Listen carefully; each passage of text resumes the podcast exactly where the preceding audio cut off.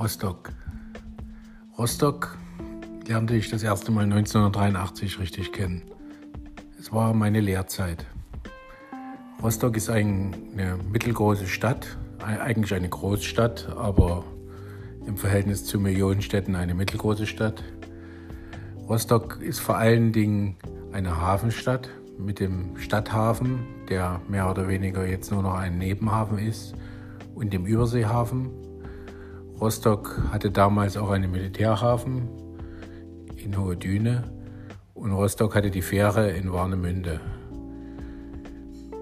Wir sind in Rostock 1983, wie gesagt, auf die Georg Büchner gekommen, auf das Ausbildungsschiff und haben die ganze Stadt dann kennengelernt.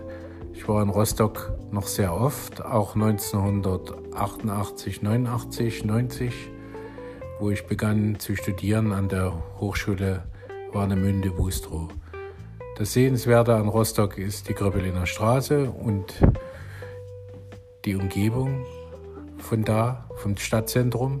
Wir waren auf dem Haus Sonne und natürlich Warnemünde. Warnemünde ist eigentlich das, was Rostock wirklich ausmacht, wo man gern hinfährt, wo die Küste ist, wo man außerhalb der Saison auch in Ruhe am Strand spazieren gehen kann. In der Saison ist dort sehr viel los und man sollte Warnemünde eigentlich da meiden. Man kann gut Fisch essen in Warnemünde, aber man kann auch gut Fisch essen in Rostock. Was ist an Rostock noch besonders? Es ist die Warnow und die, die Schiffe, die die Warnow entlangfahren.